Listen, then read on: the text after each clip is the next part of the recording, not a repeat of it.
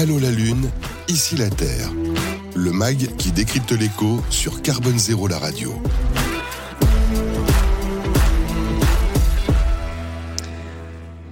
Bonjour et bienvenue à cette nouvelle édition d'Allo la Lune, ici la Terre, le MAC qui décrypte l'écho sur Carbone Zéro, la radio est toujours une conviction, à écologie et économie sont intimement liés. C'est le MAG des acteurs qui ont les pieds sur terre et aussi dans un contexte particulier, puisque vous le voyez, on est en direct actuellement et depuis euh, le congrès Gazélec hein, qui euh, se déroule durant trois jours, 11, 12 et 13 octobre euh, ici du côté de, Montparnasse à Paris pour parler évidemment des enjeux du gaz et de l'électricité. On sait quel point ils sont forts en ce moment et on va en parler. On va parler aussi beaucoup d'énergie renouvelable évidemment euh, à travers euh, cette émission et donc je suis ravie d'accueillir euh, mes quatre intervenants. Antoine Cellier, bonjour, responsable du pôle résidentiel GRDF qu'on avait déjà vu hein, sur une autre séquence. Vous étiez déjà sur un autre salon. Vous êtes spécialiste des, des événements en ce moment. Je suis abonné à, la radio. Exactement. Et on va décrypter l'actualité dans un instant avec vous puisqu'il y a beaucoup de questions, notamment sur le passage à l'hiver. Évidemment, ça va être un sujet d'actualité. Charles Goriot, bonjour. Bonjour Vous êtes CEO et cofondateur de Smart Impulse, qui est une start-up française hein, qui aide à réduire la consommation énergétique des bâtiments tertiaires, notamment et pas seulement. Alors on va parler, on va, je vais vous poser une question qui dérange, mais qui sera pas uniquement autour de, évidemment de ce que vous faites, mais vous êtes voilà dans, dans cette séquence-là, parce qu'on a beaucoup parlé dans le plan de sobriété de télétravail, et c'est important aussi d'aborder euh, cette question-là. David Pelletier, bonjour. Bonjour. Qui est donc responsable du développement de DPR, qui est un des acteurs de premier plan, hein, qui développe, exploite des parcs éoliens et photovoltaïques hein, sur l'ensemble du territoire. Avec vous, on va parler de l'accélération euh, des énergies renouvelables en se fixant un objectif 2050, même si on va parler euh, beaucoup plus en amont de ce sujet-là. Et puis, euh, dernier intervenant et pas des moindres, Marc Delcourt, bonjour. Bonjour. Qui est le CEO de Global Bioénergie. On va dire, vous voulez remplacer le pétrole, on le dit carrément, hein, c'est comme ça. Et donc, on va en parler avec vous à travers un coup de projecteur sur ce sujet, j'allais dire dans le contexte actuel et avec les files d'attente qu'il y a aux stations-service, parler de remplacer le pétrole, c'est quand même un enjeu euh, majeur. Alors avant d'entrer un peu plus dans, le vif du sujet, je commence toujours par poser une question à mes différents intervenants. Évidemment, je parlais du plan de sobriété qui a été dévoilé il y a quelques jours par la Première ministre Elisabeth Borne. Alors il y a une trentaine de mesures, je ne vais pas les détailler, les fameux 19 degrés, hein, température maximale de, chauffe, on le sait bien dans, les bureaux et pas seulement. Favoriser aussi le covoiturage, on, en parlait euh, il y a un instant finalement avec les files d'attente aux stations-service. Pour les collectivités, réduire la consommation d'électricité euh, de l'éclairage public, aussi une quinzaine d'engagements pour les entreprises. Alors ça peut reprendre évidemment euh, l'éclairage euh, intérieur, l'éclairage extérieur. On parle beaucoup des éclairages publicitaires. Comment piloter le chauffage, la climatisation, la ventilation, ça aussi on, va en parler. Un bonus aussi pour, même pour les Français, on appelle ça un bonus sobriété pour valoriser les économies d'énergie et faire baisser les factures. Bon, je vais pas les passer en revue parce que je vais y passer un quart d'heure. Alors ce plan de sobriété, c'est suffisant Antoine Cellier? Écoutez, on est dans une situation où chaque kilowattheure économisé compte. Chaque kilowattheure compte. Donc c'est vrai que on a quitté un monde où l'énergie était abondante et pas chère, et on a clairement basculé aujourd'hui dans un monde où l'énergie n'est pas abondante et elle est devenue très chère. Donc c'est vrai que du coup, euh, nous on le voit le pour passer l'hiver, on aura besoin de la sobriété, la sobriété des Français, c'est-à-dire d'un point de vue comportemental, il va falloir que les gens inscrivent des gestes euh, qui vont avoir un impact euh, sur le bilan énergétique. Et la, France est un pays thermosensible, c'est-à-dire qu'on consomme quatre fois plus d'énergie l'hiver que l'été. Donc c'est bien, le chauffage est quand même un, gros poste de consommation et il faut que tout le monde joue le jeu parce que ben voilà, on est dans un contexte très compliqué. Alors on va en revenir en, détail hein, sur ce sujet avec vous dans, un instant. Commentaire de Marc Delcourt aussi sur ce plan de sobriété?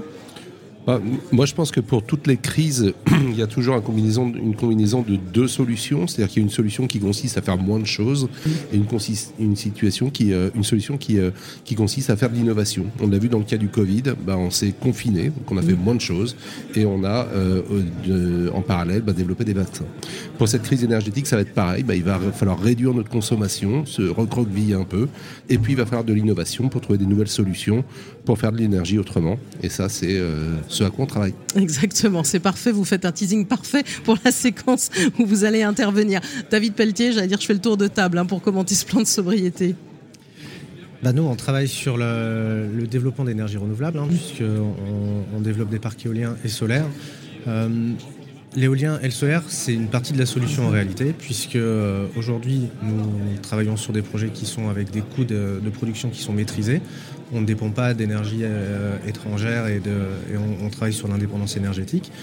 Euh, donc notre coût de production est relativement faible et surtout, on, est en capacité d'accélérer et de, et de proposer des kilowattheures en plus très rapidement mobilisables par rapport à ce qui existe aujourd'hui. Euh, le projet de loi qu'il y a aujourd'hui va nous permettre justement de, peut-être donner un, petit coup de, fouet supplémentaire à notre, à notre secteur qui, euh, qui subit pas mal, de, pas mal d'aléas. On y reviendra, je pense, tout de suite après. Exactement. Vous êtes parfait. Vous faites tous le teasing pour votre séquence suivante. Donc, dernier tour de table, plan de sobriété. Évidemment, vous, ça vous concerne, hein, les enjeux d'économie d'énergie, euh, Charles Grouillot. Oui, exactement. Donc, moi, je trouve ça très bien que ce soit pris au plus haut niveau. Mhm. Ça, c'est vraiment super. Et on a créé Smart Impulse il y a 11 ans. C'était pas du tout le même enjeu autour des économies d'énergie. Euh, après, sur euh, l'ambition et le moyen, un petit peu euh, déçu parce que bah, voilà, si on prend la, mesure phare qui est le chauffage à 19 degrés, bah, bon courage pour vérifier que le chauffage est à 19 degrés dans les bureaux. Même nous, on doit se battre pour qu'on puisse maîtriser la, la, température de nos bureaux parce que la chaîne de contrôle est complexe, la chaîne de, humaine est complexe et si on ne suit pas, pas sûr que que ce soit durable et que ce soit pas juste un feu de paille euh, à l'hiver et puis que dans six mois, euh, voilà, on se retrouve à la même situation, mais euh, c'est une, bonne première étape. Après, pas sûr que ce soit suffisant. Exactement. Et 19 degrés, ça fait longtemps que l'ADEME, hein, l'agence de la transition énergétique, a fixé, on va dire, ce, point de chauffage et que dans plusieurs retours d'expérience, on nous dit clairement que les gens, voilà, trifouillent et changent leur chauffage et que c'est compliqué à vérifier. On ne peut pas rentrer chez les gens, ça c'est sûr, la difficulté. Absolument. Alors on va un peu plus entrer dans, le vif du sujet à présent autour de toutes ces thématiques dans Allô la Lune, ici la Terre, avec la première séquence, le décryptage de l'actu. Allô la Lune, ici la Terre, le décryptage de l'actu. Et ce décryptage de l'actu, on va le faire avec Antoine Cellier, responsable du pôle résidentiel chez GRDF. Et une question, et je, suis, va-t-on passer l'hiver? Voilà, j'y vais, j'y vais franchement, vu le contexte actuel, puisqu'on est là avec vous pour parler de gaz. Alors déjà, on a appris il y a quelques jours qu'on a des réserves de 100% de leur capacité pour l'hiver. Donc là, il faut être rassuré, euh, Antoine Cellier? Euh, oui, en fait, les stockages sont pleins. Euh, les stockages en France, on est quand même le pays d'Europe qui avons les plus grosses capacités de stockage. On a l'équivalent de 4 mois de consommation euh, du pays. Donc les stockages sont pleins, ça c'est déjà une énorme sécurité. Dans, dans l'énergie, je vais apprendre à personne autour de cette table que le stockage c'est quand même quelque chose de très important dans l'énergie. Donc ça au moins c'est fait. Après notre deuxième force en France, c'est les terminaux GNL. C'est qu'on mmh. peut importer du gaz liquéfié par bateau et ça, on voit bien que dans cette crise euh, géopolitique, ça nous a beaucoup aidé parce que cette diversité d'approvisionnement nous a permis de trouver des alternatives au gaz russe. Donc on voit que les infrastructures, c'est quelque chose d'important parce que grâce au stockage et grâce aux terminaux GNL, on arrive à compenser et on est prêt à affronter l'hiver. Le gros souci qu'on a par rapport à cet hiver, en fait, c'est la production électrique. Mm. L'indisponibilité du parc nucléaire fait que les électriciens vont avoir besoin de gaz pour produire de l'électricité. Et, donc c'est là qu'il faut être prudent, c'est ça. On a beau avoir des réserves pleines, il faut. Et si l'hiver est très très froid mhm. euh, et que les électriciens consomment beaucoup de gaz et que les Allemands nous appellent au secours, ça risque d'être compliqué en, en fin d'hiver, vers février-mars. Et c'est là où on pourrait arriver dans une situation, euh, nous en tout cas sur le gaz, où on pourrait demander à des industriels, pas aux particuliers, à des industriels, de se délester. Mais ça, c'est vraiment le scénario oh. euh, extrême, hein, le worst case scénario. Euh, qui est de se dire voilà, s'il fait très très froid, bien, bien qu'on soit prêt, euh, il y a un scénario qui peut, alors ça tout est prêt, hein, il y a 5000 clients sur notre réseau, ils sont bien identifiés, euh, on a étudié avec eux leur criticité par rapport à tout ça, et on est, on est prêt, quoi, hein, euh, prêt à affronter l'hiver avec cette incertitude climatique et cette incertitude sur la production électrique. Alors incertitude, et on a appris aussi euh, il n'y a pas longtemps que la France va exporter vers l'Allemagne. Donc certains se posent des questions en disant on, est, on a des réserves pleines, mais on nous dit de faire attention et on exporte. Bah, solidarité européenne. Mais en retour, on, on, peut importer, c'est ça? Oui, oui bah, c'est l'Europe. Hein, le principe de l'Europe, c'est ça aussi, c'est qu'il faut une solidarité. Mm. Donc euh, on va envoyer du gaz vers les Allemands, mais les Allemands vont aussi nous dépanner en électricité. Donc euh, voilà, c'est j'ai envie de dire, un accord gagnant-gagnant. Alors, puisque vous êtes dans le pôle résidentiel, évidemment, vous adressez aussi à des particuliers. On a bien compris hein, qu'il y a un vrai enjeu de facture énergétique avec euh, un, prolongement, enfin pour les plus petites copropriétés et pour les particuliers, il y a une aide, hein. il y a vraiment euh, le bouclier tarifaire qui va pouvoir s'appliquer à eux. Et ça, c'est important. Alors, le bouclier tarifaire, moi j'ai. Alors, c'est sûr que c'est une mesure euh, qui, qui, protège les Français, mais en fait, il y a moi, je, travaille beaucoup avec les bailleurs sociaux et si vous voulez, euh, ils ont des chaudières individuelles et ils ont mm. des chaufferies collectives. Mm. Et en fait, il y a une confusion en termes de communication parce que le bouclier tarifaire a gelé les prix sur les chaudières individuelles, mais sur les chaudières collectives, c'est pas le même mécanisme. Donc il y a un peu une confusion où l'idée d'un bouclier où les prix sont gelés mm. est un peu fausse. D'accord. Euh, c'est du cas par cas. Donc il y a déjà une complexité par rapport à ça. Et après, le deuxième souci de ce bouclier tarifaire, c'est que ça envoie un signal à la population parce que la sobriété, c'est du comportemental.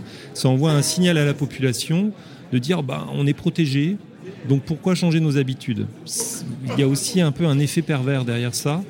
Euh, il ne faudrait pas que ça gomme l'idée que l'énergie reste pas chère. En fait, c'est faux. Euh, elle, est vraiment chère et voilà.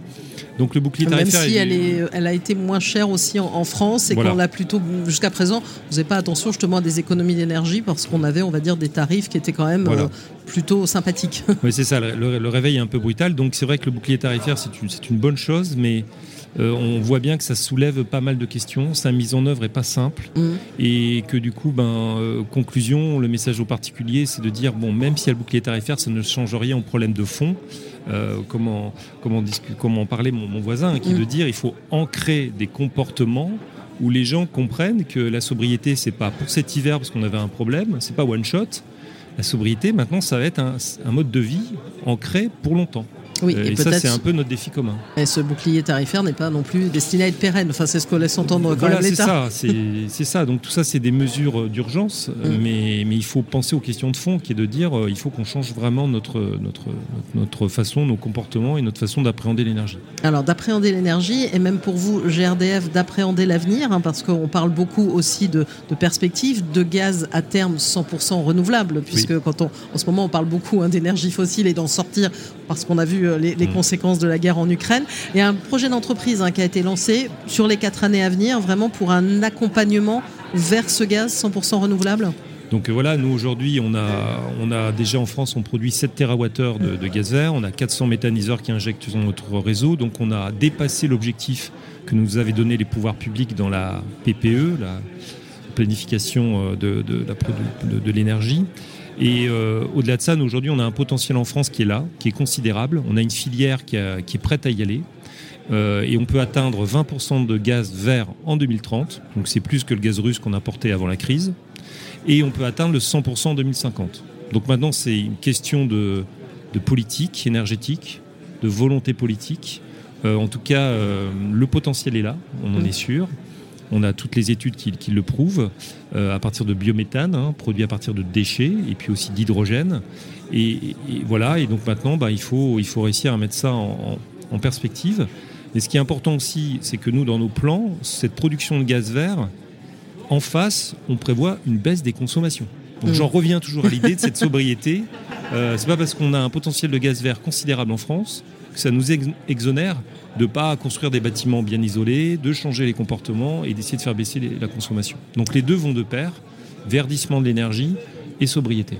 Alors, euh, vous l'avez dit, il y a un potentiel. Ça date pas d'hier de parler du biogaz, hein, du biométhane. On sait bien que ça a mis du temps à s'accélérer. Là, il y a des mesures hein, supplémentaires qui ont été annoncées pour accélérer la production de biogaz en France et notamment une, revalorisation, je vais y arriver, c'est la fin de la journée, du tarif d'achat face à l'inflation. Ça, il faut clairement un booster et un, un coup de projecteur, j'allais dire, de la part de l'État oui, tout à fait, parce que une filière, euh, quand vous êtes, euh, enfin mes, mes, voisins de table le confirmeront, c'est que les énergies renouvelables, c'est quand même des gros investissements. Si vous n'envoyez pas une visibilité et des signaux économiques euh, forts aux acteurs de la filière, ça ne va pas se développer. Mm. Donc c'est vrai que c'est important ces décisions parce que nous, ben, un méthaniseur aujourd'hui, un méthaniseur moyen pour un agriculteur qui investit, c'est 5 millions d'euros. Mm. C'est un business plan à 15 ans. Enfin voilà, c'est quand même des choses structurantes et il faut en face de la visibilité sur euh, comment on rentabilise tout ça et comment ça va fonctionner. D'où l'importance de, cette impulsion donnée par les pouvoirs publics pour euh, structurer euh, ces, investissements et pouvoir initier, déclencher le, le- tout, cet investissement de la filière. Alors on doute pas évidemment de l'engagement de GRDF en la matière. Euh, parfois le gaz a été pointé du doigt et même dans certaines réglementations, hein, la RE 2020 qui dit que euh, l'installation de chaudières à gaz dans les constructions neuves ne peut plus être possible réglementairement. C'est ça, je me trompe pas? Alors je suis désolé, Ouais, non, ça a évolué, ça a évolué désolé- depuis. Je suis désolé, c'est une fake news. C'est une fake news. bah voilà, comme quoi même moi je véhicule des fake news. C'est pour ça, vous, vous avez vu, je vous ai regardé en me demandant si c'était bien vrai. Alors quelle est la vraie info? Si on la- peut le- installer du gaz, Le, vraiment? le- le gaz n'est pas interdit dans la RE20. D'accord, Vous pouvez toujours, un bâtiment bien isolé avec une chaudière, ça passe les seuils de la RE20. d'accord. Après, il y, a, il y a un seuil très ambitieux en 2025 Mhm. pour les constructions neuves qui est atteignable avec des systèmes hybrides. Vous couplez des pompes à chaleur et des Mhm. chaudières, ça marche très bien, euh, c'est très efficace, ça soulage le réseau électrique qui est en tension l'hiver. Donc euh, non, euh, l'avenir, on va, on va aller vers l'hybridation des énergies. De toute façon, on le voit bien dans la crise actuelle, c'est qu'on ne peut pas tout miser sur un vecteur énergétique. Mhm. On va au contraire se fragiliser. Et il est important de jouer sur plusieurs vecteurs, surtout quand ces vecteurs deviennent des énergies renouvelables. En tout cas, dans le plan de sobriété, j'espère que je ne me trompe pas, il est indiqué que l'État propose jusqu'à 9000 euros d'aide pour passer d'une chaudière à gaz à une pompe à chaleur pour les particuliers. Je ne me trompe pas sur l'info Oui, oui, bon, ça, euh, oui, il y, a- il y a toujours euh, cet effet aide, mais après, je, je, pense que les, aides, des fois, c'est un peu un trompe-l'œil, c'est un, c'est un peu un angle mort, et il faut regarder les choses. Euh, quand, quand vous avez RTE ou euh, l'ADEME qui vous explique que si on veut atteindre le bas carbone en 2050, il faudra 5 millions de packs hybrides, donc des chaudières et des packs, euh, que ça économisera 10 milliards d'euros d'investissement sur le réseau électrique. Bon, voilà, ça, c'est des choses très factuelles. Bon, et c'est vrai qu'à qu'à un moment, je pense qu'en France, on va encourager les systèmes hybrides. Donc pour l'instant, on incite Madame Michu à mettre une PAC dans sa maison, ok. Mais très vite, on va se rendre compte qu'en période de pointe et de tension, le fait que des consommations d'électricité s'effacent, ça va avoir beaucoup de valeur. Beaucoup de valeur, clairement. Alors, il y a aussi juste la, définition quand même de gaz vert. Alors, on dit vert, euh, renouvelable, on peut dire ce qu'on veut. Euh, il y a la filière gaz hein, qui s'est mobilisée pour lancer l'idée d'une mention de gaz vert. Est-ce que pour, vous, c'est important de donner aussi de la visibilité, on va dire, à ce sujet? Et qu'est-ce qu'il y a derrière euh, cette notion de mention gaz vert? À la mention gaz vert, si vous voulez, c'est un peu pour, que la, la population, le grand public comprenne que le, le gaz vert est quelque chose de concret. C'est-à-dire Mhm. qu'aujourd'hui, vous avez une chaudière, elle est compatible au gaz vert, ben, vous allez retrouver cette mention. Euh, vous signez un contrat de gaz vert avec un fournisseur, vous allez retrouver cette mention. Donc ça permet de faire comprendre à la population que, en fait, parce que ça ne se- le problème de l'énergie, c'est qu'il y a beaucoup de choses qui ne se voient pas. Mhm. Donc c'est rendre visible quelque chose d'invisible, c'est-à-dire que ce qui sort du tuyau, en fait, est produit localement et c'est une énergie renouvelable. Donc cette mention, elle permet de montrer que le gaz qui est brûlé dans la chaudière est vert, que le gaz acheté est vert. Voilà. Au moins, c'est c'est plus simple. Alors, certains disent que euh, le gaz vert, justement, enfin le biométhane, si on voulait résumer, pourrait nous faire nous passer du gaz russe. Ah oui, oui, complètement. Complètement. hein, complètement. On, peut, on, on sait qu'on peut, on peut faire 20% de gaz vert en 2030, hein, d'ici 8 ans, c'est demain. Et que, Sachant du que maintenant on a ramené finalement la, la proportion des excès 17% du gaz ça. mais là on l'a sensiblement évidemment Oh là diminué. là, on est je- 5-6% paraît-il Même moins que ça. Même moins ça Ah oui, oui, D'accord. c'est vraiment beaucoup, beaucoup baissé. Donc là il va falloir donner un coup de, un coup de booster. Bah, oui, les crises, euh, c'est effectivement ce qu'on se disait. hein. Les crises, euh, c'est aussi un moment où il faut. Les crises sont des moments d'opportunité. Euh, cette crise, ok, elle est très dure. Euh, on est face à un choc euh, des prix. Et je trouve que c'est l'occasion inespérée d'accélérer le développement des énergies renouvelables. Donc c'est vraiment ça pour nous euh, par rapport à notre réseau. Euh, on, pense que c'est le moyen d'accélérer les choses et d'aller plus vite euh, dans la décarbonation. Donc tout compte fait d'un d'un mal peut sortir un bien. Bah, merci à vous Antoine Cellier, responsable du pôle résidentiel chez GRDF pour cette séquence autour du décryptage de l'actu. Alors peut-être vous faire commenter les, uns les autres hein, ces, enjeux si on voulait se projeter dans, l'avenir et, la perspective de euh, mix énergétique, de disparition. Pourquoi pas du pétrole Marc Dalcourt Ouais, alors moi moi, je suis, euh, je suis tout à fait d'accord avec l'idée qu'il faut euh, diversifier les, sources d'énergie. On a dans le passé beaucoup critiqué certaines, on a critiqué le, gaz et le pétrole de schiste par exemple très très vertement en France. Euh, Aujourd'hui, on importe, si euh, j'ai bien compris, du gaz de schiste. Euh, les terminaux méthaniers dont vous parliez, c'est en partie ça. Et donc, finalement, on s'est rangé à une idée que finalement, tout ça, c'est peut-être pas si mal que ça. Nous, on a vécu de la même façon des, euh, des différentes époques. Alors, Global Bioénergie, c'est ça a 14 ans, donc c'est un temps long déjà. Quand on a créé la société euh, en 2008, on était en pleine crise. On pensait que le pétrole c'était fini, mais dans deux ans, il n'y en aurait bientôt plus. Et puis le pétrole de schiste est arrivé, a, a noyé un peu toute cette tension énergétique qui existait à l'époque. Et tout à coup, les biocarburants qui apparaissaient comme une solution la veille sont devenus une sorte de gros mot. Donc en 2015, 2016, 2017, les biocarburants, fallait, c'était vraiment, ça allait affamer la planète, c'était pas bien. Et en fait, aujourd'hui, tout à coup, on revient aux biocarburants. On voit que la, la France, par exemple, a mis un mandat de biocarburants dans l'aérien. Euh, 1% du, euh, du kérosène qui est aujourd'hui utilisé en France euh, est d'origine renouvelable. Et on voit que les- le biocarburant est en train de revenir en force. Et c'est une source de euh, comment dire de, de- de diversité pour euh, pour nos approvisionnements énergétiques. Euh, le, le pétrole, ça nous met dans la main des Saoudiens. Le gaz, ça nous met dans la main des Russes. Euh, l'é- L'électricité, peut-être des Chinois. Euh, avoir un mix énergétique complexe, ça nous donnera du jeu. Et pour moi, tout ce qui est euh, à base de, des ressources cultivées localement, donc les, les ressources agricoles, mais les déchets agricoles, les coproduits de l'agriculture et les coproduits aussi de la forêt, puisqu'on peut faire beaucoup de choses avec les copeaux de bois euh, qui sont des scieries et tout- toute la partie euh, mal utilisée de l'industrie forestière.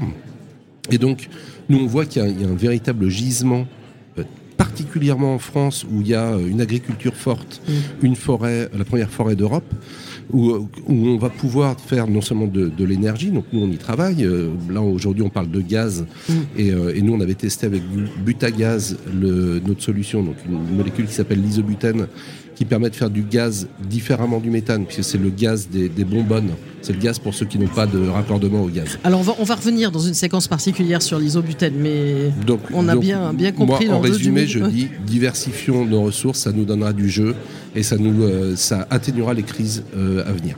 Charles Goriot aussi un, un commentaire sur euh, ces perspectives. Oui, alors nous, on intervient plus sur l'électricité Oui. et les usages électriques que sur la, la partie gaz, mais ceci dit, je, veux- je veux bien revenir sur euh, un des sujets qui est euh, qu'on confond souvent économie d'énergie, combien on consomme, avec quand on consomme, et donc euh, qui ouvre la, la porte au sujet de l'effacement. Et effectivement, si on migre une grosse partie du mix du thermique euh, vers l'électrique, il y a un vrai sujet qui va monter en puissance, qui est euh, le sujet de quand on consomme. Et euh, si tout le monde allume sa pompe à chaleur à 8 heures du matin euh, ou euh, le soir en rentrant chez soi, bah, ça va poser des problèmes de pic qui ne sont pas des problèmes de, de grandeur, enfin de montant de consommation, mais de quand on consomme. Va on a même gérer. entendu euh, RTE qui va gérer notre box, qui va gérer Oui, notre compteur Linky en cas de besoin. Et donc, hein. et- et il va falloir avoir une gestion beaucoup plus dynamique des Mm. usages et qui va sûrement se retrouver dans les contrats d'électricité. Donc ça va, être, ça va décaler aussi les enjeux sur pas seulement le combien on consomme, mais le quand on consomme. Donc ça, voilà, je pense que ça va beaucoup monter en puissance. Alors on a parlé euh, de gaz, on a parlé de mix énergétique et d'énergie renouvelable. On va y arriver avec la nouvelle séquence Objectif 2050. Allô la Lune, ici la Terre. Objectif 2050. Et Objectif 2050, c'est avec David Pelletier, un responsable du développement de DPR, donc je disais qui développe, qui exploite un des parcs éoliens et photovoltaïques. Une question, quelle accélération pour les énergies renouvelables? Alors on le sait, il y a cette loi, hein, ce projet de loi relatif à l'accélération de la production d'énergie renouvelable qui dit que le déploiement massif euh, des énergies renouvelables est essentiel hein, pour amplifier notre lutte contre le dérèglement climatique et diminuer notre dépendance. On a commencé à en parler euh, évidemment largement dans, dans cette émission. Est-ce qu'on peut rattraper notre retard en la matière, David? Pelletier Alors j'aurais tendance à dire déjà enfin, parce que euh, ça fait quand même un moment que le, la- le renouvelable est évoqué comme étant une solution euh, de production d'électricité. J'ai l'impression que la prise de conscience se fait uniquement euh, du fait du contexte actuel de grosses tensions.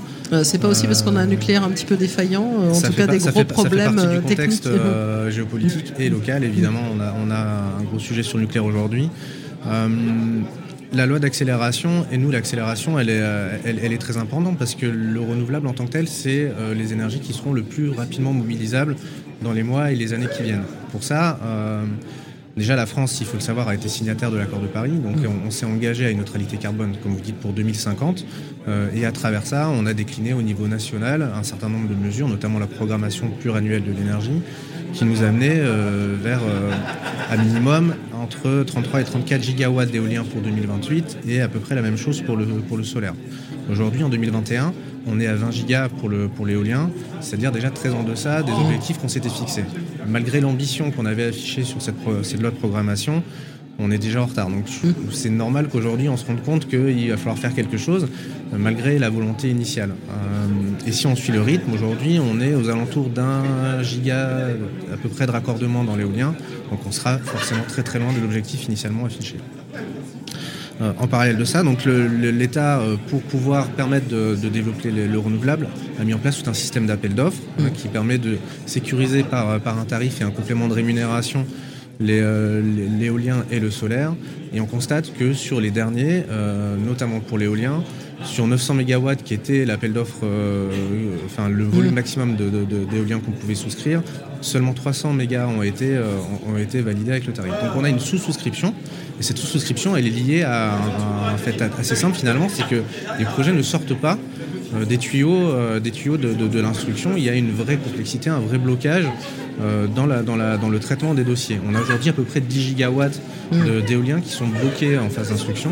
Et c'est là-dessus que. Bloqués parce qu'il y a des recours aussi, c'est ça Alors, il y a des recours évidemment. Et puis il y a la partie administrative qui est très lente. Voilà, il y a une vraie latence dans mm. l'instruction. Hein. Dans le code de l'environnement, mm. aujourd'hui, c'est 10 euh, mois sans les compléments pour pouvoir avoir une décision du préfet.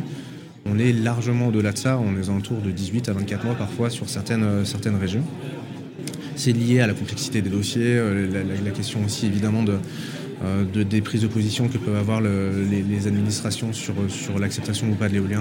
Oui, parce que ça, ça fait euh, un, ou deux ans que ça monte à nouveau en, puissance et qu'on voit une, euh, une vraie, enfin que c'est parfois compliqué auprès de certaines associations, certains citoyens, de faire accepter l'éolien. Ça a hein. été un enjeu politique déjà hein, pendant les présidentielles, on en a énormément parlé. Oui, au moment du, face à face Emmanuel Macron, Marine Le Pen. C'est la première fois qu'on on a parlé de démanteler, démanteler toutes les éoliennes. Voilà, dans le grand débat. C'était un grand moment de, stress pour nous. Hein, mais, euh, et de solitude. Et de, solitude. Bon, euh, a priori, c'est pas vers ça qu'on s'oriente, c'est mieux. Euh, en tout cas, le, gouvernement aujourd'hui a pris la mesure du fait qu'il y avait un, des, vraies mesures à prendre pour accélérer les ENR. Donc, il y a un projet, de loi qui est en cours d'étude aujourd'hui par les par, les parlementaires. moi, je reviendrai plutôt sur la circulaire qui a été fournie au préfet il y a quelques, quelques jours, qui donne des instructions finalement très claires parce que l'identification de l'instruction est un, est un vrai enjeu. Et donc là, je pense qu'effectivement, si les préfets appliquent ce que le gouvernement leur demande de faire, on aura un déblocage de fait d'un certain nombre des, projets qui, seront, euh, qui sont dans les tuyaux aujourd'hui. Peut-être parce qu'on parle aussi beaucoup de planification, peut-être aussi de consulter plus en amont aussi finalement dans tous ces projets, ça peut être euh, important Voilà, mmh. après on peut se poser la question de la manière mmh. dont on fait des projets euh, mmh. d'énergie renouvelable, de la concertation qu'on met dedans. Enfin, c'est il faut qu'on passe du, sujet où l'électricité et l'énergie renouvelable étaient une énergie alternative, mmh. euh, un petit peu subsidiaire euh, par rapport à, par rapport à ce qu'on produisait en France, à une vraie partie du mix électrique et une vraie solution, notamment actuellement. Alors pour deux raisons. La première, c'est que euh, on maîtrise les coûts. Donc l'éolien et le, solaire, ce sont des, énergies qui sont très intensives en, investissement, mais qu'une fois que le, projet est installé, finalement les coûts de production sont assez faibles. Et ça, ça nous permet d'avoir des. C'est là qu'on dit qu'elle est compétitive, cette énergie. compétitive en tout cas, dans le monde, on le dit souvent, on le répète, on le voit souvent. Les, les, les, les prix au mégawattheure, les LCE, dont on, donc les, coûts de, de, production euh, standardisés, sont aux alentours de 55 et 65 euros du mégawattheure pour, euh, pour la France. En tout cas, c'est ce que dans les derniers appels d'offres, euh, la souscription moyenne, on, a reçu. Quand on compare avec les prix du marché aujourd'hui d'électricité, évidemment, on voit bien que c'est un facteur de, bah, de diminution du, euh, du, prix moyen euh, qu'on peut, peut constater. On peut constater. Et le, deuxième, le deuxième aspect, c'est qu'effectivement, en développant, en développant euh, ces fameux 10 gigawatts de projets, etc., on, s'assure aussi une sécurité d'approvisionnement local d'électricité. Alors voilà, il y a toutes les questions qu'on peut se poser sur, sur l'intermittence, sur le, les problématiques de, production quand il n'y a pas de vent, pas de soleil, etc. Le fait d'avoir un foisonnement de, cette électricité-là permettra, quoi qu'il en soit, d'avoir au moins un bandeau moyen de, production qui sera, qui sera, nécessaire et indispensable, je pense. Et alors, puisqu'on parle beaucoup aussi de, sécuriser, notamment dans le contexte actuel, par rapport au prix et à la volatilité des prix, euh, certains remettent en avant hein, les fameux PPA, euh, Power Purchase Agreement, qui sont finalement des contrats hein, de, de, gré à gré entre un producteur et une entreprise pour sécuriser sur, sur le long terme. Est-ce que selon vous, c'est le bon moment pour y aller? Même certains auraient dû peut-être anticiper, non? Alors, il n'y a pas de mauvais moment. C'est vrai qu'aujourd'hui, euh, de manière très très majoritaire, les énergies renouvelables sont sécurisées par des contrats avec un acheteur obligé Mm. qui est EDF son achat. Ouais. Mmh. Euh, donc nous, de manière globale, on passe par ce biais-là. Mmh. Euh, malgré tout, euh, avec la volatilité des prix, on commence à avoir pas mal d'institutions industrielles ou tertiaires qui se retournent vers les producteurs, notamment d'électricité renouvelable, aussi pour des questions de, je dirais, de, visibilité et de, conviction. Euh, et donc ces fameux PPA nous, euh, nous permettent d'assurer et de sécuriser euh, un certain volume de, production pendant les prochaines années. Donc nous, ça nous sécurise évidemment parce qu'on sait à qui on a affaire sur le long terme. Et pour les producteurs, bah, ils savent qu'ils auront effectivement un volume, d'électricité qui leur sera dédié euh, et sans, sans, aucune, enfin avec une sécurité beaucoup plus importante. Bon, on a bien compris que sur l'éolien, c'était pas toujours très simple, mais quelles sont vos perspectives là, de, de développement en France hein, pour ADPR alors nous, on est euh, effectivement très actifs dans, le, dans, dans l'éolien et dans le solaire. On, on, a à peu près entre 500 et 600 MW de, de, de, projets en cours de, en cours de développement et d'instruction. On est un acteur qui est relativement petit dans le, mmh. en France. Par contre, de manière globale, euh, DPR, c'est un très gros acteur puisqu'on a 14 gigawatts de projets en cours de production. Euh, ça en fait entre le quatrième et le cinquième leader mondial dans, dans, cette domaine, dans ce domaine-là. Donc on a une vraie conviction, et EDP, qui est la maison mère finalement de DPR, la branche renouvelable, a la conviction de, euh, de devenir 100% producteur d'énergie renouvelable d'ici 2030. Donc on a euh, vraiment changé notre manière d'approcher le, le, domaine de l'électricité vers euh, du renouvelable à 100%. Et alors, puisqu'on a beaucoup parlé ici de sobriété énergétique, là on parle de développement et d'accélération des énergies renouvelables, les deux sont, sont compatibles alors c'est vrai qu'a qu priori ça pourrait sembler. On dit toujours la meilleure peu... énergie, c'est celle qu'on consomme pas. Alors, évidemment, et je suis tout à fait d'accord avec ça, ça peut sembler antinomique. Malgré tout, si je reviens à cette histoire de neutralité carbone, il y a trois piliers dedans. Hein. Euh, la première, c'est effectivement le, la production d'électricité renouvelable.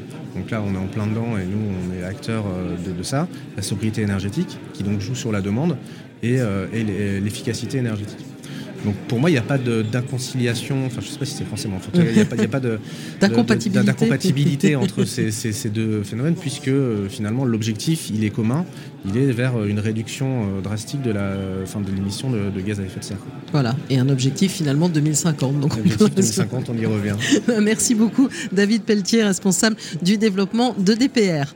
Alors peut-être vous faire commenter les, uns les autres. J'aime bien aussi euh, l'idée, enfin la, problématique de l'acceptation, l'acceptabilité. Enfin, je ne vais pas vous sortir l'histoire des gilets jaunes, mais c'est vrai qu'il y a une vraie problématique et de questions. On a parfois un peu l'impression que de plus en plus il y a une sorte de France à deux vitesses hein, sur ces sujets-là, malheureusement, euh, et que finalement c'est pas si simple aussi de, faire rentrer tout le monde. On, est tous en train de se dire autour de cette table, faut y aller, mais c'est pas si simple que ça, Antoine Cellier.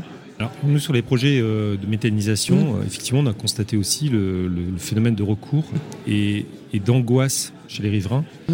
Et on s'est rendu compte que la principale angoisse, c'était la perte de valeur de leurs biens immobiliers. Mmh. Donc, on a fait une étude en Ile-de-France. On a beaucoup de méthaniseurs dans l'Est francilien pour démontrer la présence d'un méthaniseur n'a pas d'impact sur la valeur du bien immobilier. Enfin, mmh. Voilà, on a, on a, on voyez, on, ouais. on, vous faut vraiment rassurer, quoi. Hein. Ouais. C'est vraiment pas simple.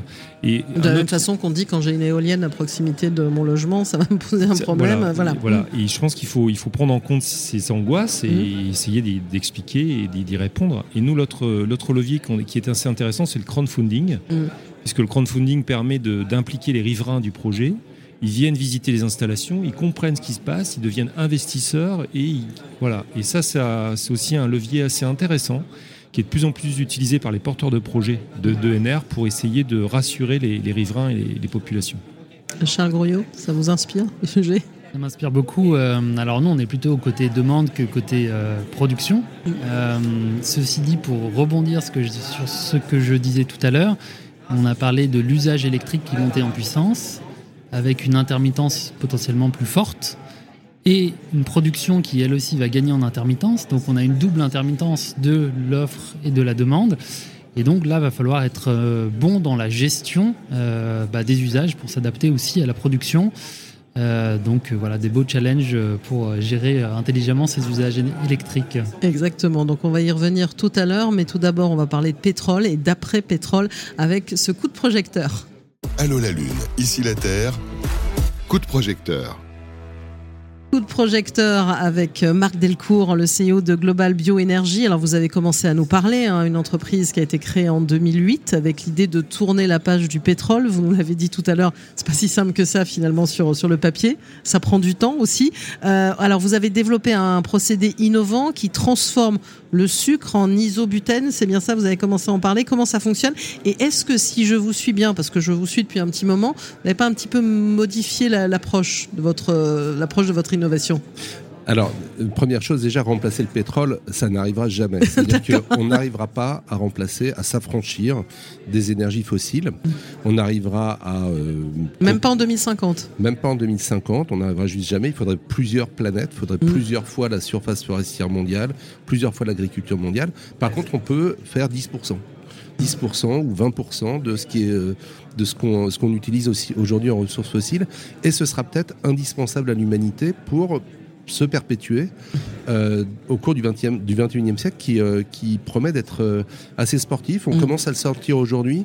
Ce n'est, à mon sens, que le prémisse. C'est-à-dire qu'aujourd'hui, ce qu'on est en train de dire, c'est que d'une certaine façon, la fête est finie. La sobriété énergétique, il va falloir euh, s'y mettre pour de vrai. On n'a pas vraiment commencé. C'est-à-dire que si on mmh. regarde les, les, nombres de tonnes de CO2 émises par Français, ça n'a pas bougé. on est à 10 tonnes par an mmh. et ça n'a pas bougé. Si on regarde il faudrait qu'on fasse 2 tonnes par habitant, c'est ça? On est à 10, c'est ça à peu près? Voilà. L'objectif, euh, il faudrait qu'on fasse euh, dans, l'idéal le, moins possible. Et si on regarde par la fenêtre, euh, aujourd'hui, personne n'a commencé, très peu de gens ont commencé à vraiment baisser leur consommation. Il y a toujours du monde sur l'autoroute. moi, j'ai pris l'avion une fois cette année. L'aéroport était plein à craquer et il y avait la queue pour partir en week-end à l'autre bout de la planète. Oui, et puis là, les queues pour les stations essence, mais on comprend la problématique. C'est une bonne autre raison, mais quand même. On, c'est-à-dire qu'aujourd'hui, on est sous, euh, sous dépendance totale des énergies fossiles. Et donc on commence à se dire, euh, bah, essayons de faire autrement, euh, des éoliennes, du, euh, du, nucléaire. la, France, le, beaucoup de pays avaient commencé à flancher sur le nucléaire en se disant, bah non, on va tout fermer. Et puis bon, là, finalement, c'est pas une bonne idée de tout fermer. La Avec la notion de bas carbone, enfin les enjeux de bas carbone aussi qu'il y a derrière. Exactement. Alors la France avait fait le premier pas et a fermement fait Senheim, mais probablement ne fera pas le deuxième. Donc c'est d'autres sont allés plus loin dans cette dans cette voie qui est négative pour l'environnement à court terme, puisque ça, on remplace le nucléaire par du charbon, par exemple. Euh, et, et, donc, nous, notre, notre vocation, c'est de, euh, de produire des hydrocarbures différemment, mhm. à partir de déchets végétaux, déchets agricoles, la paille de blé par exemple, ou euh, déchets forestiers, les copeaux de bois. Donc on a, on a commencé ce procédé en 2008. Mmh. Euh, on, extrait les sucres de, ces ressources, ou des ressources, ou du sucre de la mélasse de betterave, ça marche très mmh. bien aussi. Et on, les donne à des bactéries qu'on a reprogrammées pour qu'elles fabriquent un gaz particulier euh, qui n'est pas le méthane. Le méthane, on, sait en faire une seule chose, le brûler, pour faire de l'énergie, de la cuisson ou, du chaud. Mais le gaz dont je vous parle, l'isobutène, on peut en faire plein de choses. On peut en faire de la chimie, euh, de la chimie pour les carburants ou de la chimie pour les produits, les matériaux et les produits de spécialité. Donc on a commencé à se développer ce procédé, c'est vraiment de, de l'innovation euh, lourde, parce que les bactéries, elles font pas du tout ça dans la Oui, j'imagine ça a dû représenter une sacrée R&D, c'est pour ça que c'est pas sorti de comme ça en espace d'un ou deux ans. C'était vraiment une sorte de moonshot, comme disent nos amis américains, ou du, euh, de la deep tech. Il y a, il y a plein de, il y a plein de mots-clés qu'on peut, qu'on peut associer à ce, à ce travail qui est euh, en partie derrière nous, mais en partie seulement. On continue d'améliorer le procédé. Mais parce que c'est le projet euh, Full en fait, ce, projet, en fait, il a, eu, beaucoup de sous-projets. Et euh, ce, projet RevoFuel avec euh, des industriels américains, euh, bah, c'est Renewable Wood Fuel. Tout simplement. des carburants à base de bois et donc de renouvelable. Et donc ça a impliqué le, pétrolier Repsol, mm. espagnol. Et donc, c'est euh, euh, ce, projet unique de notre société qui s'est divisé en, plusieurs programmes, dont celui-là, euh, il, en est aujourd'hui à un stade où bah, on produit industriellement à petite échelle. Donc là, cette année, on démarre une unité de 100 tonnes par an, c'est tout petit, mmh. et ça permet de traiter certains marchés de niche. Il se trouve que dans la cosmétique, il y a plein de choses à faire avec notre molécule et on a été aspiré euh, par la cosmétique pendant euh, quelques années, Mhm. pendant les quelques années où les, bi- les biocarburants avaient été un peu euh, Comme vous, oui, l'avez précisé, c'était un peu banni. Donc, du- euh, oui. de, de la, de la sphère publique. Mais là maintenant, on voit bien que les biocarburants reviennent très très fort. On a, on a annoncé par exemple qu'on faisait des choses avec Shell cette année. On n'a pas dit quoi parce qu'on n'avait pas le droit, mais il, se passe des, il se passe des choses. On voit que les choses reviennent très très fort et que notre molécule qui est aujourd'hui au centre de la pétrochimie, à partir du pétrole, on fait plusieurs choses, dont l'isobutène à très grande échelle, 15 millions de tonnes.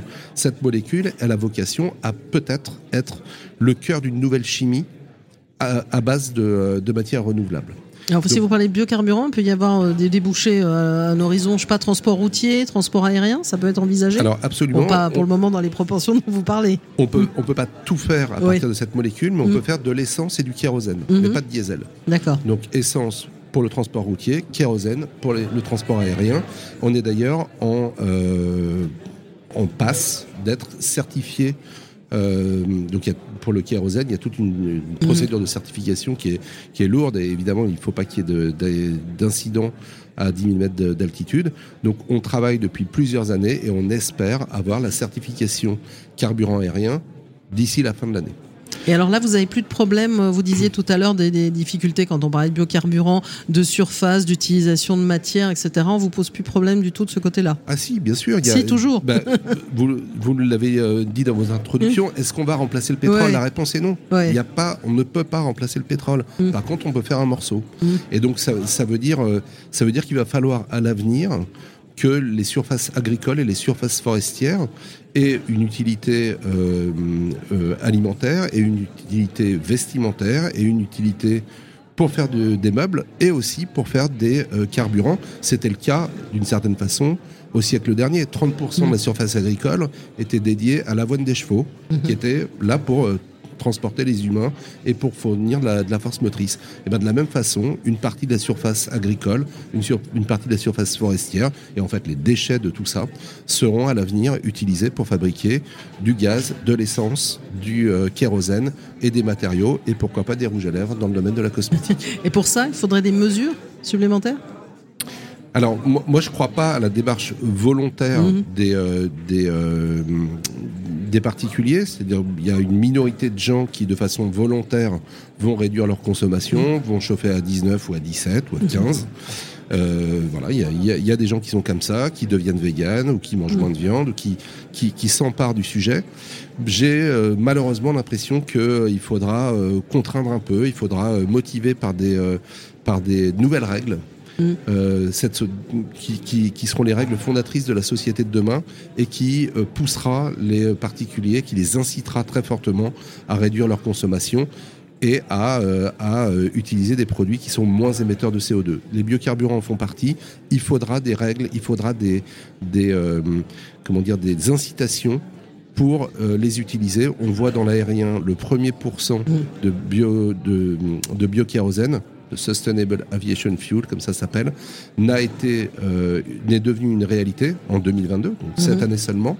Euh, et en France seulement, il y a Norvège et Suède qui, euh, qui s'y sont mises juste avant la France, mais c'est les trois seuls pays au monde où il y a des mandats.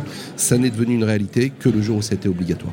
Et alors, j'ai une, une question qui me vient quand même à l'esprit, parce que tout ça sont des investissements quand même qui sont lourds.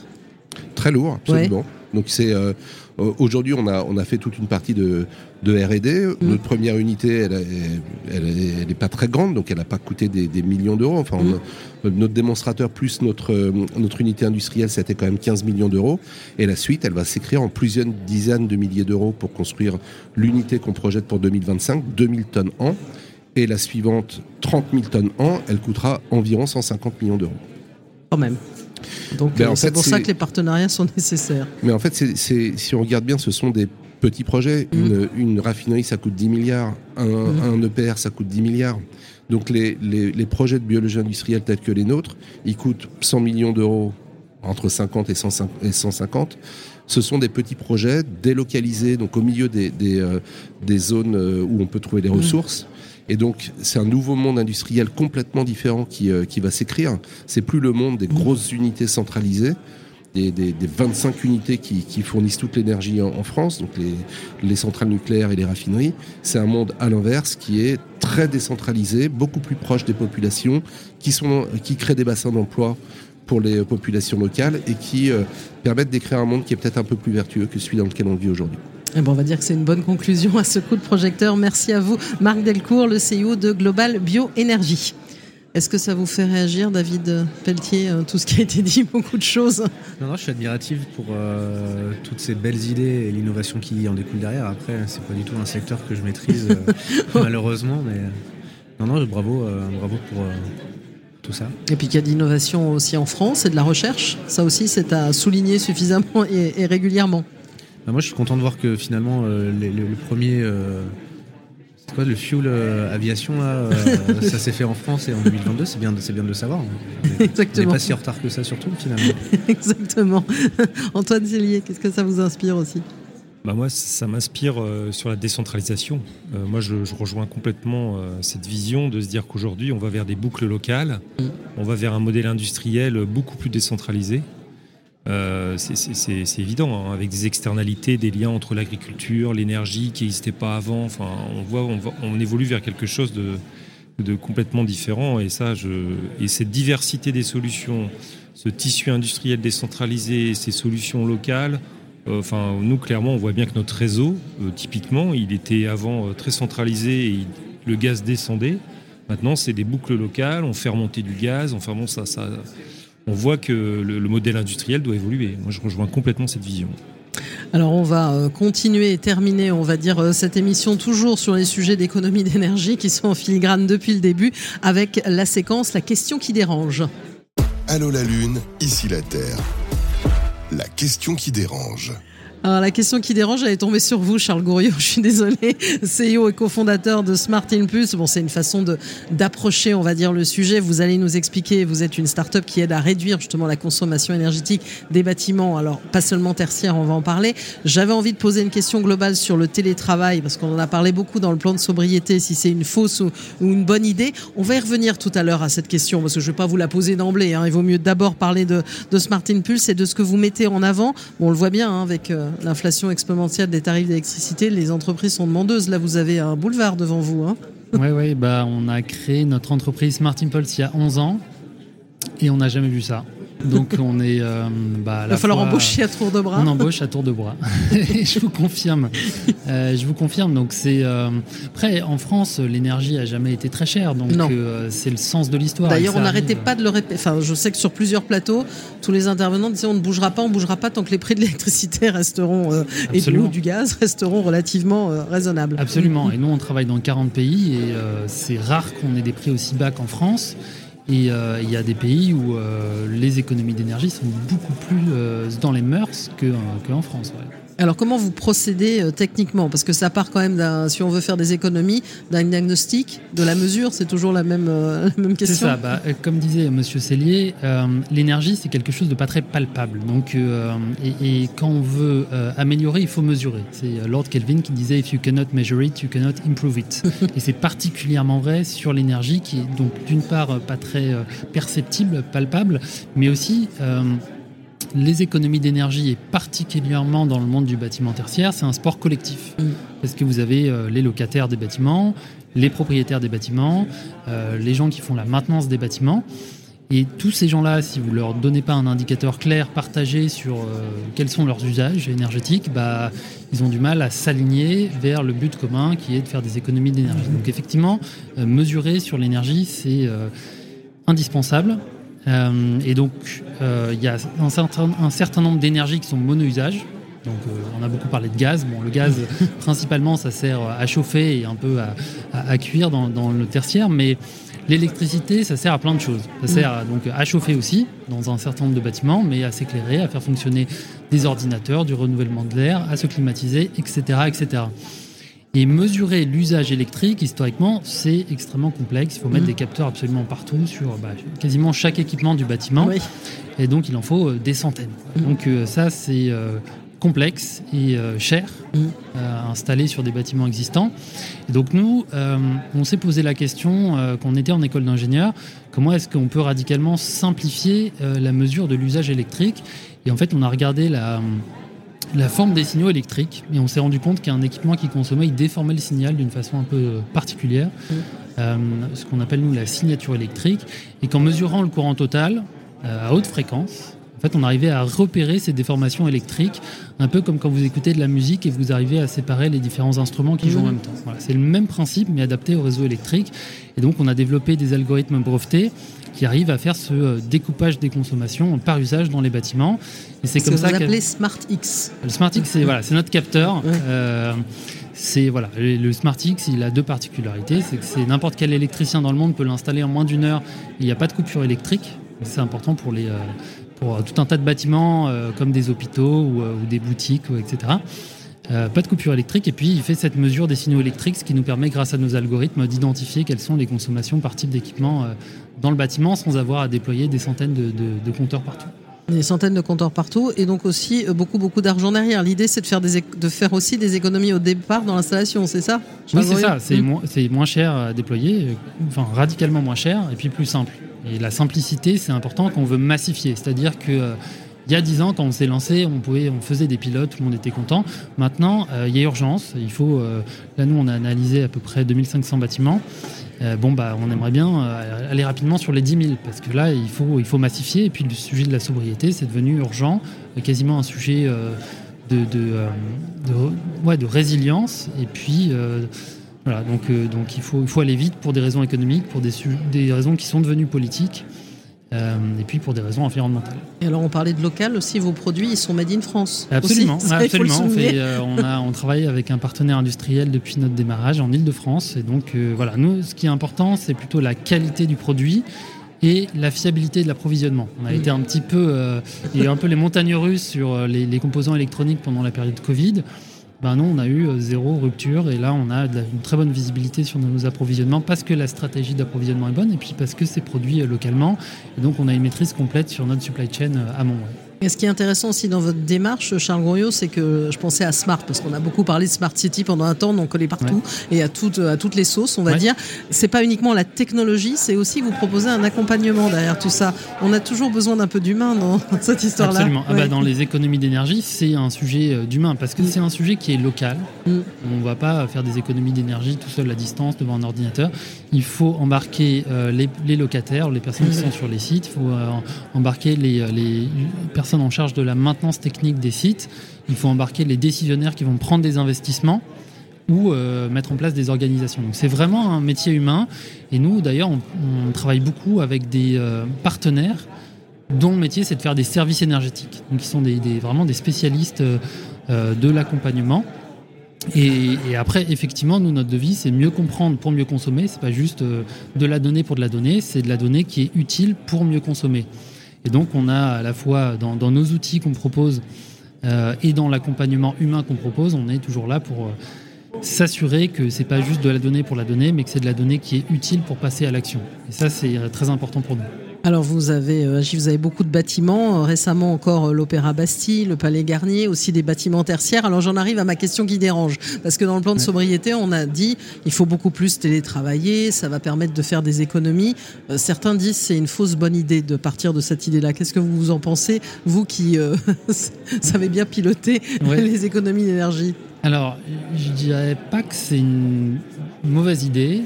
Je dirais, C'est pas sim- une bonne non je plus. dirais simplement qu'elle sera bonne si elle est bien, elle est bien mise en œuvre. Mm. C'est vraiment une question de mise en œuvre. Je vous donne le scénario dans lequel c'est euh, une mauvaise idée. Si vous avez 20% euh, de présentiel, mais que le bâtiment fonctionne euh, comme s'il y avait 100% euh, Mm. d'occupation. Parce que les systèmes n'ont pas pris en compte qu'il n'y avait que 20%, donc l'éclairage fonctionne à 100%, le chauffage comme d'habitude. Bah là, vous consommez je ne veux pas dire deux fois plus parce que le, euh, on ne sait pas combien euh, les, personnes consomment chez eux, mais on consomme à la fois nos consommations normales et les consommations de télétravail. Donc là, c'est, ça, c'est une, c'est une mauvaise idée. En revanche, si tout le monde est d'accord pour que un jour de la semaine, euh, personne ne vienne au bureau, donc le bureau est en mode réduit, s'il est bien piloté, évidemment, s'il y a des systèmes de suivi, etc. Bon, bah là, vous économisez vraiment la consommation du bâtiment de tertiaire Et euh, bah, chez eux, les gens ensuite gèrent leur, leur consommation en espérant que voilà, ils aient des, euh, ils aient pas un, chauffage à 26 degrés chez eux. Mais Oui, c'est ce qu'on dit, il voilà. faut faire un analyse de, une analyse de cycle de vie pour voir depuis le début jusqu'à la fin Ouais. si c'est vraiment une bonne, une bonne idée. Mais en tout cas, ça a été mis, mis en avant. Vous vouliez Non, mais c'est ça, c'est vraiment une question de mise en œuvre et il faut une bonne organisation de cette mise en œuvre pour que ce soit vraiment euh, utile. Sinon, euh, on risque de surconsommer. Alors, vous êtes Ouais. dans une quarantaine de pays avec euh, un produit qui parle 10 langues, c'est ça, même plus maintenant? Alors, ça? euh, on est dans une quarantaine de pays sur cinq continents, effectivement. Euh, alors, c'est pas le produit qui parle, c'est notre équipe. Oui, voilà, c'est ça. mais Ça sera amusant. euh, mais effectivement, on a des, vraiment des clients aux quatre coins du monde. Euh, parce qu'on travaille beaucoup avec des grands groupes qui ont des bâtiments ou des activités aux quatre coins du monde. Et donc, effectivement, on a une équipe euh, avec une dizaine de nationalités et de langues différentes pour accompagner justement nos clients dans le déploiement de la solution et dans l'utilisation de la donnée euh, bah, dans différents pays. C'est ça aussi qui est, euh, qui est passionnant. Et j'imagine alors des perspectives, euh, je le disais en introduction, mais là, vous n'avez pas fini. Hein. Non, non, bah on a, et c'est marrant parce que ça fait, ouais, euh, bah oui, en ce moment tout- toutes les toutes les heures, oui. Mais ça fait 11 ans qu'on s'est lancé et on a encore l'impression que c'est le début. C'est ça qui est beau avec cette aventure-là. Mais mais oui, oui, c'est un sujet qui est un sujet de long terme, mais là qui s'accélère vraiment très fort. ouais. Bah, merci beaucoup à vous d'avoir euh, osé répondre à cette question qui dérange et aussi évidemment sur ce que vous développez. Euh, Charles Gouriot, CEO et cofondateur de Smart Impulse. Merci. Alors on arrive à la fin hein, quasiment de cette émission euh, spéciale Allô la Lune, ici la Terre, alors qui était euh, ni dans la Lune, ni, enfin, qui était en tout cas sur la Terre, mais depuis ce congrès Gazélec. En guise de conclusion, qu'est-ce que vous avez envie de dire les uns et les autres? Allez, Marc Delcourt. Ah, vous me prenez de court. là. Voilà, alors vous voulez que je passe la parole Ah, aux non, autres euh, sauf si quelqu'un a une bonne idée. euh. Non, moi je pense que je pense qu'en fait c'est on grandit dans les crises. Mm. Euh, là, on a une crise qui est un peu multiple, le gaz d'un côté, l'électricité de l'autre, le réchauffement climatique qui était un peu absent de ce, de ce débat aujourd'hui, mais qui est quand même euh, une réalité euh, fracassante. quoi. On, on en parle depuis, euh, depuis longtemps, depuis toujours, mais là aujourd'hui, c'est le, Entre les incendies, la sécheresse aussi qui nous a rappelé une réalité cet été. 43 Ouais. degrés euh, en France, c'est pas c'est pas normal. Même là, on le voit, tout le monde est content parce qu'il fait euh, il fait pas trop froid. mais Enfin, c'est un été indien. euh, il y a beaucoup d'Indiens là, tout à coup. là. Et donc donc ce réchauffement climatique, il est il s'annonce dramatique. Et euh, il est vraiment temps de s'en occuper euh, par des choses très simples et par des choses plus complexes. David Pelletier, vous avez eu le temps de réfléchir à votre réponse. vous avez vu Oui, merci. non, moi j'évoquerai euh, notamment le caractère local et l'acceptabilité de, notamment de l'éolien. On en a un petit peu parlé déjà. Euh, pour moi, il y a deux leviers qu'il faut vraiment retenir. C'est le premier, c'est la pédagogie et bien faire comprendre euh, à la totalité de la population que l'éolien particulièrement, ça fait partie de la solution.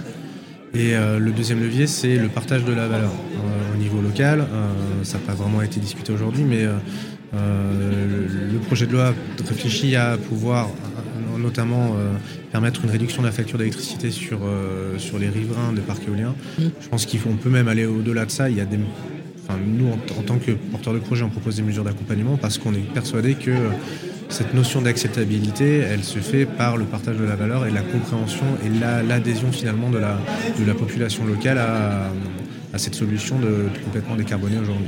Exactement. Et euh, en tout cas, on entend ici, hein, il y a beaucoup de monde aussi qui sont venus au, salon. Alors, on a une ambiance là euh, pour, euh, pour cette émission. Charles Goriot?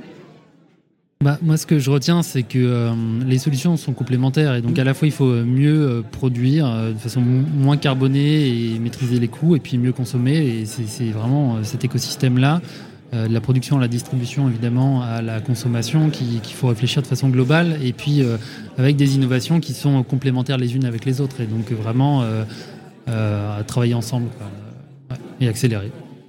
Antoine Cellier. En fait, la dernière fois qu'on s'était vu, on était, on- c'était une table ronde autour de la low-tech. Oui, c'est vrai. Et c'est vrai qu'en nous écoutant euh, cette table ronde, je me disais qu'en fait, on a parlé de local, Oui. on a parlé de concertation et d'embarquer les citoyens, on a parlé de sobriété heureuse, une sobriété assumée en fait, et puis on a parlé de discernement technologique, c'est-à-dire euh, il faut du discernement, les solutions existent, elles sont là, elles sont disponibles, on peut massifier, etc. Et c'est vrai que je me disais, mais en fait, une fois de plus, on a encore beaucoup parlé de low-tech, euh, qui est un sujet qui nous tient à cœur parce que nous, on a signé un manifeste sur le low-tech. Euh, et Voilà, on qui pense que engage c'est- plusieurs acteurs du voilà, bâtiment qui, aussi qui engage sur- plusieurs acteurs du bâtiment. Et je trouve que, en tout cas, les, la discussion qu'on a eue rejoint complètement euh, cette philosophie. Voilà, et on aurait pu encore en parler pendant des heures, mais c'est des sujets évidemment euh, énormes et c'est toujours l'intérêt de pouvoir échanger entre vous. En tout cas, on a balayé aussi tous les sujets qui étaient présents et qui sont toujours présents sur ce congrès euh, Gazélec. Merci encore à, à tous les quatre pour cette intervention. Et puis on se retrouve ben, très bientôt pour un nouvel épisode d'Allô la Lune, ici la Terre, sur Carbone Zéro, la radio. Allô la Lune, ici la Terre. Une émission à réécouter et télécharger sur le site de Carbone Zéro la radio et sur toutes les plateformes de streaming.